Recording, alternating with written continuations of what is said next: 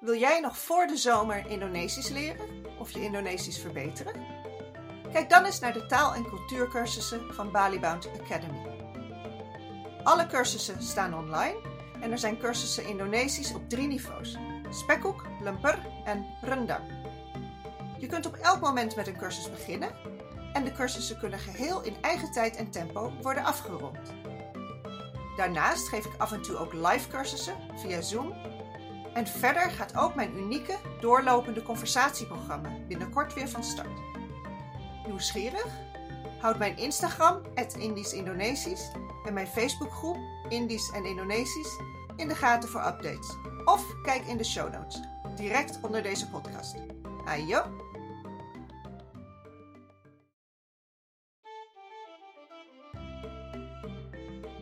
In deze eerste aflevering van Indisch en Indonesisch stel ik mijzelf voor en vertel ik meer over mijn eigen Indische achtergrond. Ik sta even stil bij het gedicht Aku van Khairul Anwar en houd ook de term Indisch onder de loep. Ook geef ik een overzicht van wat er dit seizoen op het programma staat en bespreek ik het verschil tussen het Maleis en het Indonesisch. Aan het eind van de podcast spreekt Yanti, een moedertaalspreker van het Indonesisch, alle Indonesische woorden die ik in de podcast gebruik nog een keer uit. Deze woorden en meer details over de podcast zijn ook te vinden in de show notes. Ayo, kita mulai.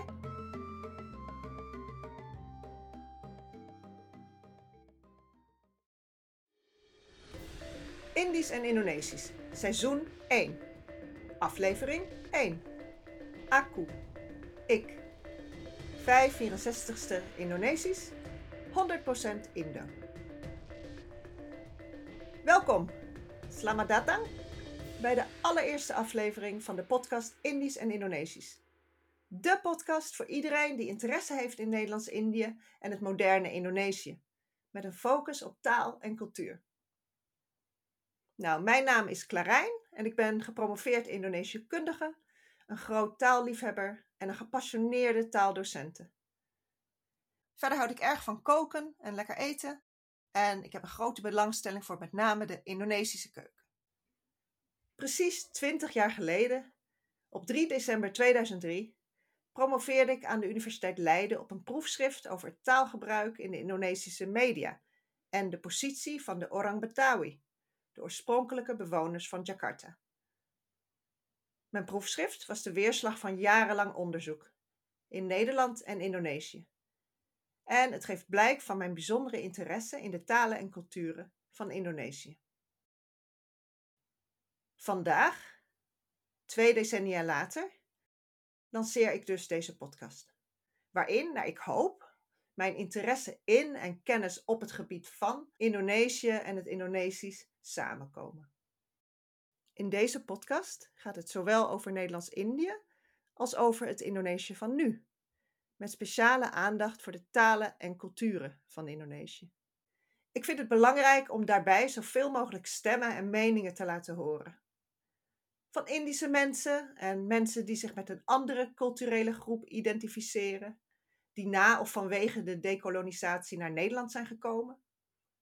Van Indonesiërs die uitleg geven over bepaalde aspecten van de hedendaagse Indonesische taal en cultuur en van andere deskundigen van welke achtergrond dan ook, die uit hoofden van hun onderzoek of vanuit een bepaalde passie met Indonesië bezig zijn. Als taal- en cultuurliefhebber en docenten Indonesisch zal ik af en toe ook zelf mijn kennis van de Indonesische talen en culturen met de luisteraar delen. Onderwerpen die aan de orde komen zijn onder meer: wat betekent het anno 2023 om Indisch te zijn? Hoe verhoudt de nationale taal, het Indonesisch, zich tot de verschillende regiotalen? Welke interessante projecten zijn er op dit moment gaande op het gebied van de Indische en of de Indonesische taal en cultuur? En is het koloniale verleden een belangrijk onderwerp in Indonesië? Of houdt men zich daar met hele andere zaken bezig? Maar laat ik beginnen bij het begin. De titel van deze podcast verwijst naar Aku, ik, een gedicht uit 1943.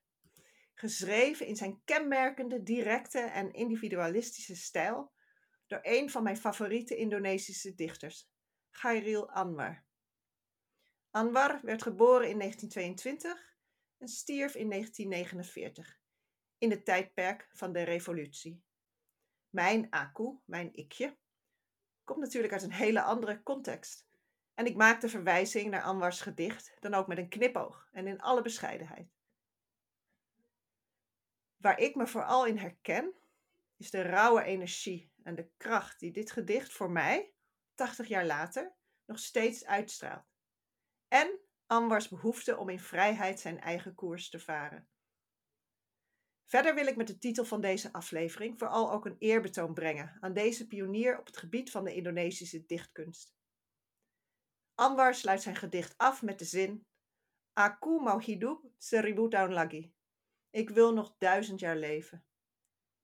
Helaas overleed hij al op jonge leeftijd, op 28 april 1949. Ter nagedachtenis aan Anwar wordt op zijn sterfdag, en trouwens ook op zijn geboortedag, in Indonesië nog altijd de Dag van de Poëzie, of de Hari Poëzie, gevierd. Toen ik in de jaren 90 in Leiden woonde, is Anwars gedicht door de stichting Tegenbeeld, op voorspraak van het Instituut Indonesische Cursussen, op een van de huizen daar aangebracht als muurgedicht, waar het hopelijk nog steeds te lezen is. Voor wie nieuwsgierig is, een link naar het originele gedicht, inclusief vertaling, voordracht in het Indonesisch en verdere uitleg, is te vinden in de show notes.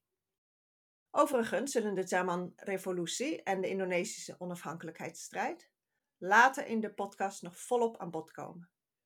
Met name in mijn gesprek met professor Oost-Indie en, opnieuw in dichtvorm, in de aflevering met dichter en muzikant Robin Blok.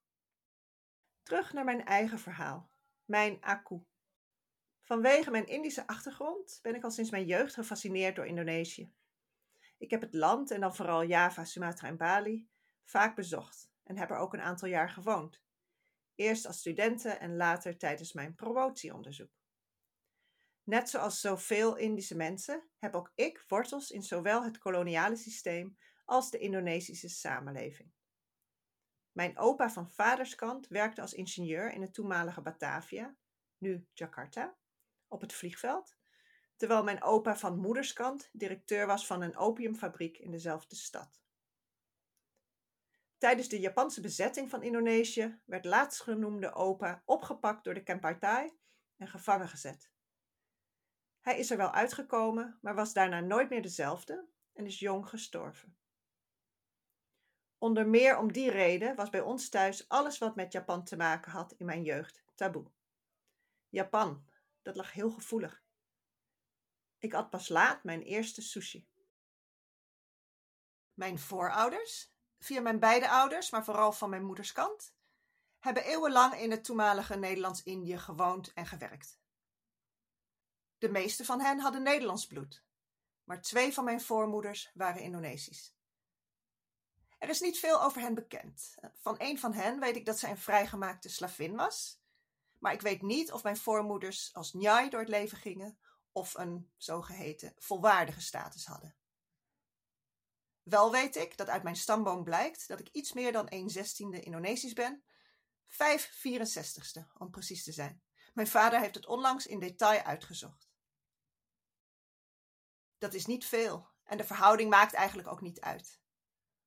Omdat ik zowel Nederlands als Indonesisch bloed door mijn aderen heb stromen, ben ik sowieso 100% Indisch of Indo.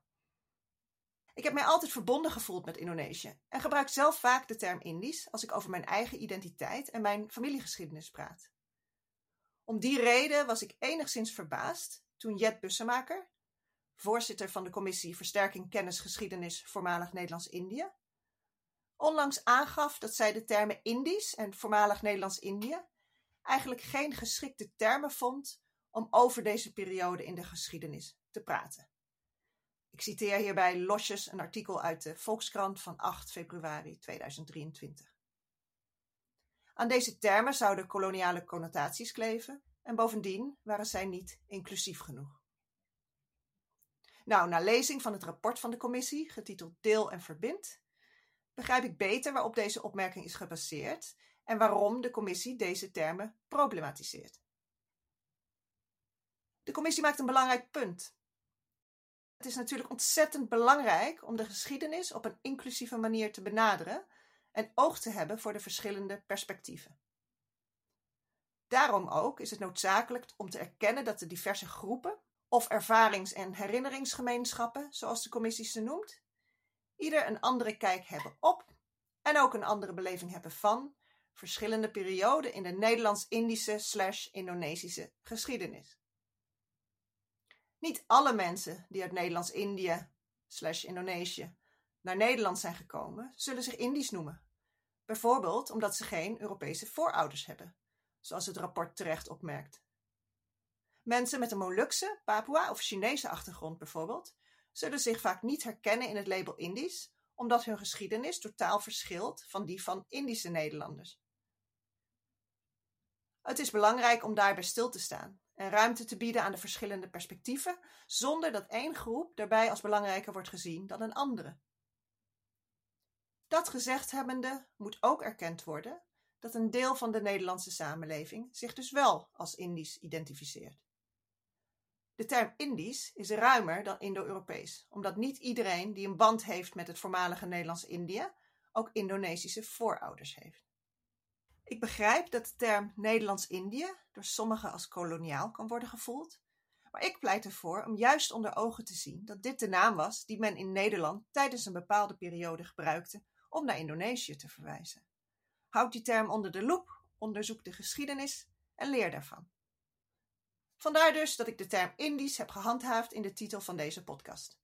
Maar wel met het verzoek van de luisteraar om de frase Indisch en Indonesisch breed en inclusief te interpreteren en daarbij de koloniale context nooit uit het oog te verliezen.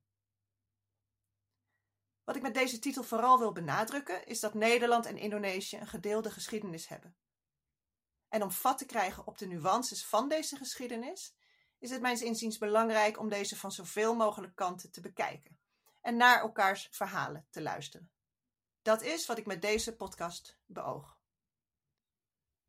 Bovendien gaat het in deze podcast naast cultuur ook veel over taal. Indonesisch dus. Overigens probeer ik in deze podcast termen als Indisch, Indo en Totok kritisch te onderzoeken en waar nodig te bevragen. Wat betekent het bijvoorbeeld, anno 2023, om Indisch, Indo of Totok te zijn? Verder sta ik helemaal achter de aanbevelingen die de commissie Bussemaker heeft gedaan om de koloniale geschiedenis in het algemeen en de kennis over Nederlands-Indië slash Indonesië in het bijzonder via het onderwijs en andere kanalen te verbeteren.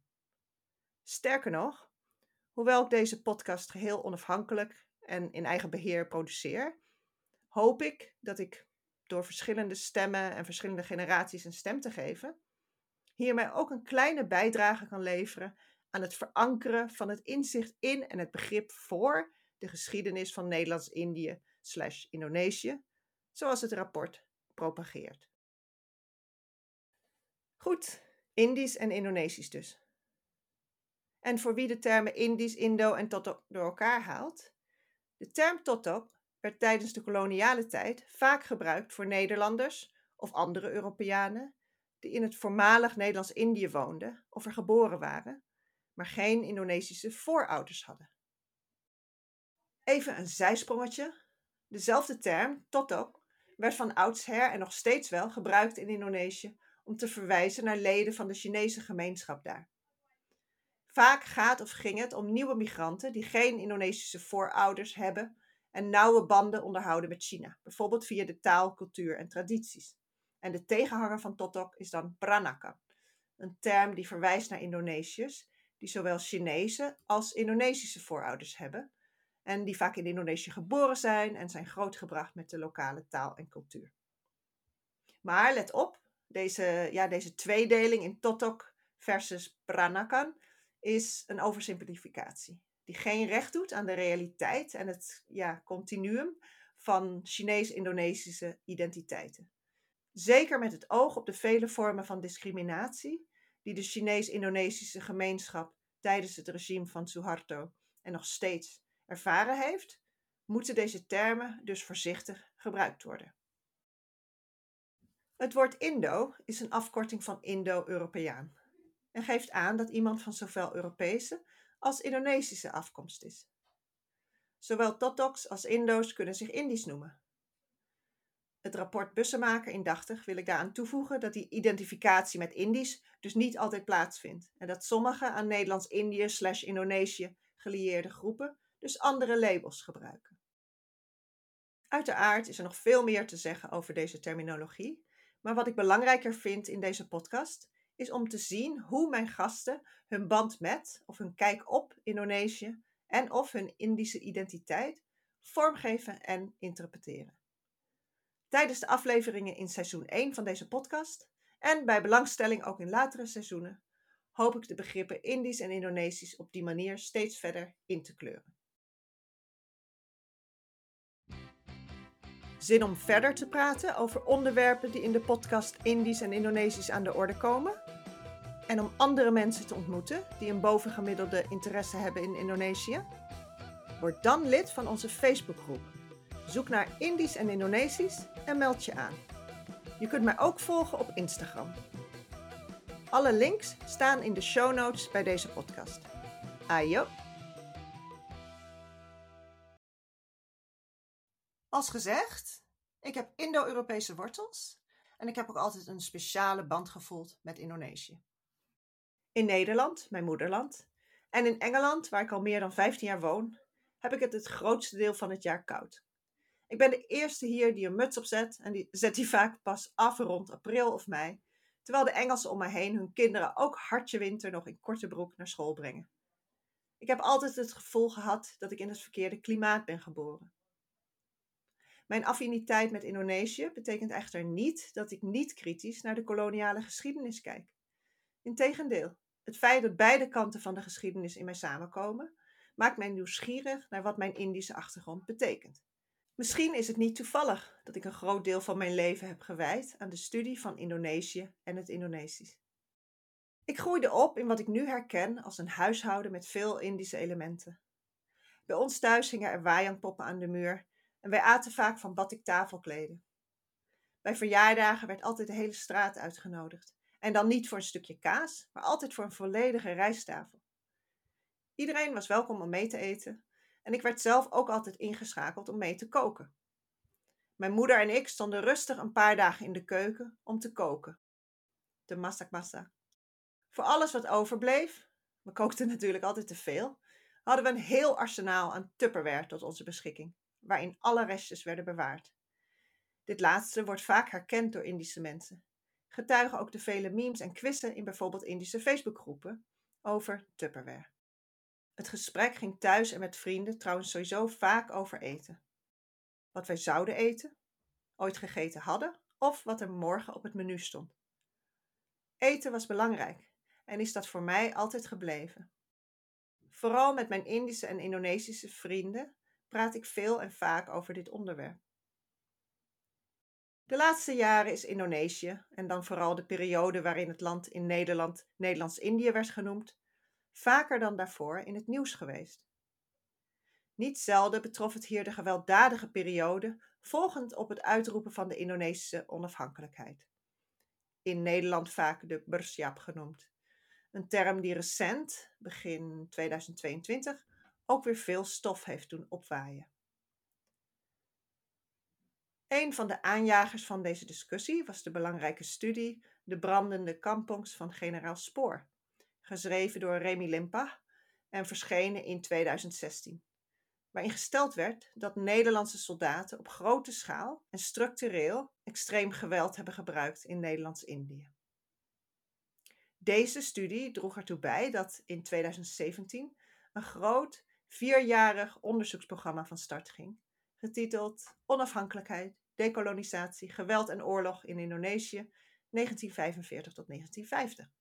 Professor Gert Oost-Indie, historicus en hoogleraar koloniale en postkoloniale geschiedenis en nauw betrokken bij dit programma, stelde na afloop vast dat de conclusies van dit onderzoek voor sommigen te ver en voor anderen juist niet ver genoeg gingen.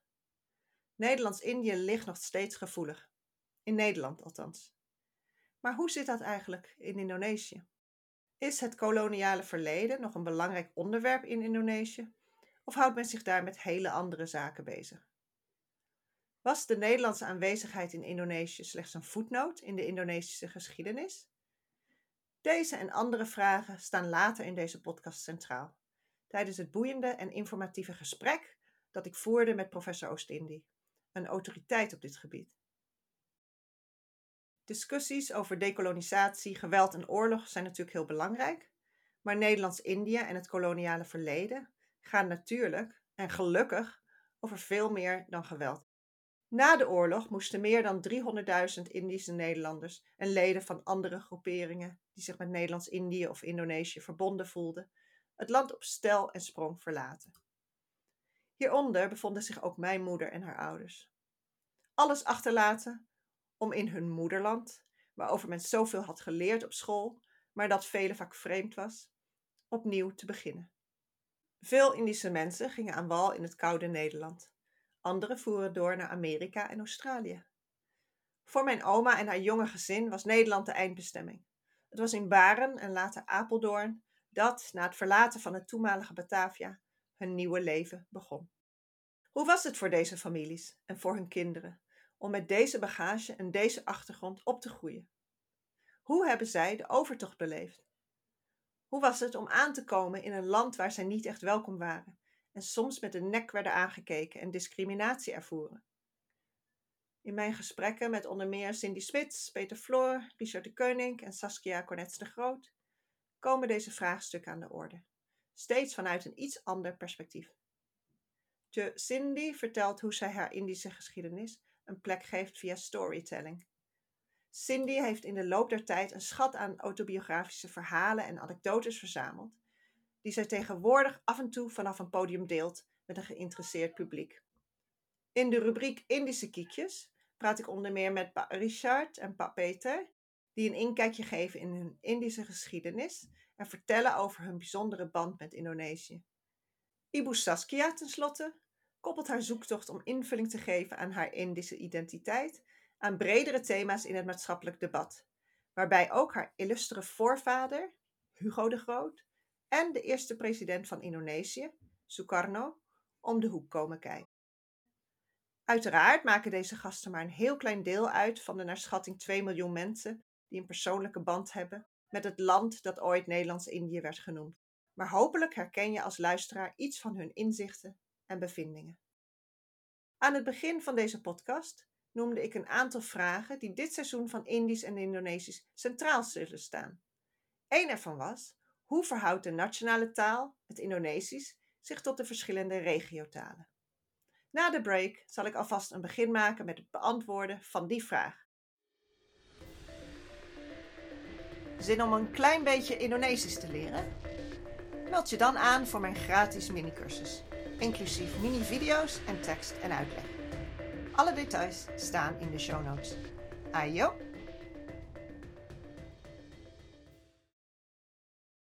Ik zei het al, in deze podcast speelt de nationale taal, het Indonesisch, een grote rol. Maar daarnaast verwijzen de verschillende gasten soms naar een van Indonesië's vele regiotalen. Dus hoe zit dat precies? Hoe verhoudt de nationale taal, het Indonesisch, zich tot de verschillende regiotalen? En een andere vraag die ik als docent Indonesisch vaak krijg is: Mijn ouders spraken Maleis. Is dat hetzelfde als Indonesisch? Om met die laatste vraag te beginnen. Het Indonesisch is een variant van het Maleis, een taal die al sinds de 7e eeuw in Maleisië, Indonesië en omstreken in gebruik is. Via verschillende religies, eerst het Hindoe-boeddhisme en later vanaf de 13e eeuw ook vooral de islam, werd deze taal steeds verder over het huidige Indonesië verspreid. En sinds 1928 is het Indonesisch officieel de nationale taal van Indonesië. Op 28 oktober van dat jaar legden voorstanders van de onafhankelijkheid de Sumpah Pemuda, de eed van de jongeren, af. Met het afleggen van deze eed kozen zij ervoor om het Maleis tot eenheidstaal van Indonesië te maken. En na de onafhankelijkheid van Indonesië in 1945 werd de status van het Indonesisch als nationale taal bevestigd. En de keuze voor het Maleis als nationale taal van Indonesië was overigens best opmerkelijk. Maleis was namelijk niet de moedertaal van de grootste etnische bevolkingsgroep van Indonesië, de Orang Jawa, de Javanen. En bovendien waren veel politieke leiders in de nationalistische beweging zelf Javaans. De belangrijkste reden om toch voor het Maleis te kiezen was dat het Javaans beschouwd werd als een complexe en hiërarchische taal. En daarnaast waren mensen in veel delen van het toenmalige Nederlands-Indië dus al bekend met het Maleis.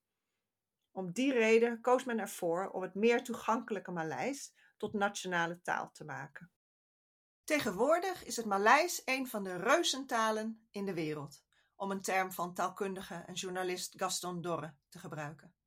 Maleis is een officiële taal in Indonesië, Maleisië, Singapore en Brunei. Maar ook in andere landen, bijvoorbeeld in Thailand en Oost-Timor, spreekt een deel van de bevolking een vorm van Maleis. Om hoeveel sprekers het gaat in totaal is niet makkelijk te zeggen. En het hangt ook af van de definities die je hanteert. In zijn boek Babel, een publicatie uit 2019, stelt Dorre dat circa 275 miljoen mensen Maleis spreken. Maleis is volgens hem de moedertaal van iets minder dan 80 miljoen sprekers en die zijn grotendeels woonachtig in Maleisië en Indonesië. Waarbij dan het Indonesisch, dus de variant van Maleis die als nationale taal gebruikt wordt in Indonesië, naar schatting door zo'n 42 miljoen mensen als moedertaal wordt gesproken. Daarnaast wordt, volgens Dorre, een vorm van Maleis door nog eens een kleine 200 miljoen mensen gesproken als tweede taal. Meer recente bronnen noemen hogere cijfers. Mohammed Umar, de huidige Indonesische ambassadeur voor Frankrijk, Andorra en Monaco en een permanente afgevaardigde voor Indonesië bij UNESCO, stelde onlangs dat het Indonesisch door meer dan 275 miljoen mensen gebruikt wordt.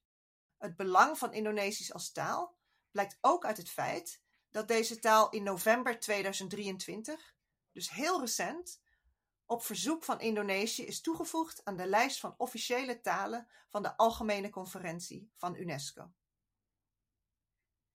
Nou, de overgrote meerderheid van de Indonesische bevolking spreekt dus Indonesisch, terwijl slechts een minderheid Indonesisch als moedertaal leert. In Indonesië leren de meeste kinderen Indonesisch op school. En Indonesisch is ook de taal die in de media gebruikt wordt, zoals bijvoorbeeld het nieuws. In minder formele situaties en binnen het eigen gezin wordt vaak een informele variant van de nationale taal gesproken, al dan niet afgewisseld met de moedertaal van één of beide ouders, als dat geen Indonesisch is. De meeste Indonesiërs spreken naast Indonesisch dus ook vaak één of zelfs meerdere regiotalen. Op Java bijvoorbeeld Javaans of Soendanees, de taal van West-Java. Behalve de nationale taal Bahasa Indonesia worden er in Indonesië namelijk naar schatting meer dan 700 andere talen gesproken. Tijdens mijn studie heb ik een aantal van deze talen bestudeerd, waaronder het Javaans, het Betawi-Maleis en het Sunda's, ook wel Soendanees genoemd, de taal van West-Java. In een aantal afleveringen dit seizoen praat ik met gasten die een speciale band hebben met deze laatste taal. En om die reden zal ik later in de podcast extra aandacht geven aan het Soendanees. In de loop van de tijd is het Indonesisch beïnvloed door verschillende talen, zoals het Sanskriet, het Javaans en het Nederlands. Voorbeelden van Nederlandse leenwoorden, en vaak geschreven in een iets andere spelling in het Indonesisch, zijn bijvoorbeeld kantor pos, dus postkantoor, handdoek, handdoek en kamar, kamer. Nieuwe technische termen die worden, ja, net als in het Nederlands eigenlijk, vaker uit het Engels overgenomen. Bijvoorbeeld computer of internet. Een voorbeeld van een woord dat aan het Sanskriet is ontleend is bahasa, taal. Dat we allemaal kennen uit de samenstelling Bahasa Indonesia, de taal van Indonesië. In een aantal afleveringen van Indisch en Indonesisch neemt taal een prominente plaats in. Soms letterlijk, soms meer figuurlijk. Met dichter en performer Robin Blok praat ik bijvoorbeeld over het belang van taal in zijn prachtige bundel Handleiding voor Ontheemden, waarin veel Nederlandstalige gedichten staan die met Indonesische woorden doorspekt zijn. Lees deze bundel en bewonder Robins vermogen om met een paar pennenstreken een Indische familiebijeenkomst te beschrijven op een manier die mij in gelijke mate ontroerde als hardop deed lachen. Met batik-deskundige en kunstenaar Sabine Bolk gaat het gesprek over de taal van batik. Sabine kan namelijk als geen ander batik-motieven lezen. En verder praten we over de manier waarop het leren van Indonesisch haar geholpen heeft bij haar onderzoek. Batik maakt een belangrijk onderdeel uit van de Indonesische cultuur. En Sabine heeft vanwege haar dubbele betrokkenheid bij batik, ze is zowel onderzoeker als kunstenaar, een uniek perspectief op het batiklandschap en de toekomst van batik. In deze podcast ligt de nadruk dus op verhalen over de Indische identiteit en de moderne Indonesische samenleving. Steeds met nadruk op de taal en cultuur. Ik ben daarbij niet zozeer geïnteresseerd in het propageren van een bepaalde waarheid of een bepaald standpunt, maar wil eerder ruimte geven aan een diversiteit aan stemmen en opinies, uitgesproken door mensen van verschillende achtergronden en generaties. Mijn doel is om zoveel mogelijk aspecten van de Indonesische talen en culturen te belichten, met afwisselend verhalen over Nederlands-Indië en de Indische identiteit en het Indonesië van nu. Uiteindelijk zoek ik met deze podcast vooral naar wat ons, de luisteraars met een bovengemiddelde interesse in Indonesië, met elkaar verbindt. Ik hoop dat het delen van kennis over de talen en culturen van Indonesië en de verhalen van mensen die een speciale band voelen met de voormalige kolonie en of het moderne Indonesië helpt om het begrip over Nederlands-Indië en Indonesië te vergroten, bruggen te bouwen en nieuwe connecties te maken. Bedankt voor het luisteren naar deze eerste aflevering van Indisch en Indonesisch. Ik ben benieuwd wat je ervan vindt. Laat het me weten. Veel plezier verder met de rest van de podcast en sampai jumpa. En hierbij tot slot nog de Indonesische woorden die in deze podcast gebruikt werden, uitgesproken door een moedertaalspreker van het Indonesisch. Aku Ayo Bahasa Bahasa Indonesia Bapak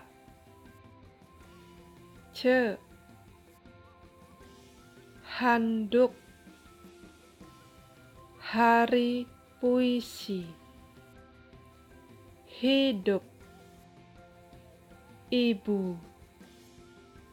Internet. Kamar, kantor pos, kita, komputer, lagi, masak, mau, mulai, orang Betawi, orang Jawa. Pak. Peranakan. Sampai jumpa. Selamat datang. Seribu Sumpah Pemuda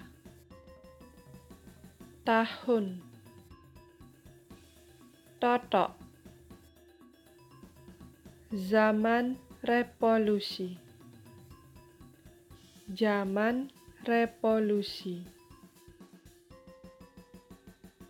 Bedankt voor het luisteren naar Indisch en Indonesisch. De podcast voor iedereen die interesse heeft in Nederlands-Indië en het moderne Indonesië. Met een focus op taal en cultuur. Klik op subscribe zodat je nooit een aflevering mist. En download de podcast zodat je hem ook offline kunt beluisteren. Ook zou ik het fantastisch vinden als je de podcast wilt delen met anderen die een speciale band hebben met Nederlands-Indië en of Indonesië. In de show notes vind je alle links om je verder te helpen met je Indonesisch, mocht je daar behoefte aan hebben. Iets te vragen of op te merken? Laat het me weten in onze gezellige Facebookgroep Indisch en Indonesisch of op Instagram. Bedankt voor het luisteren en sampai jumpa!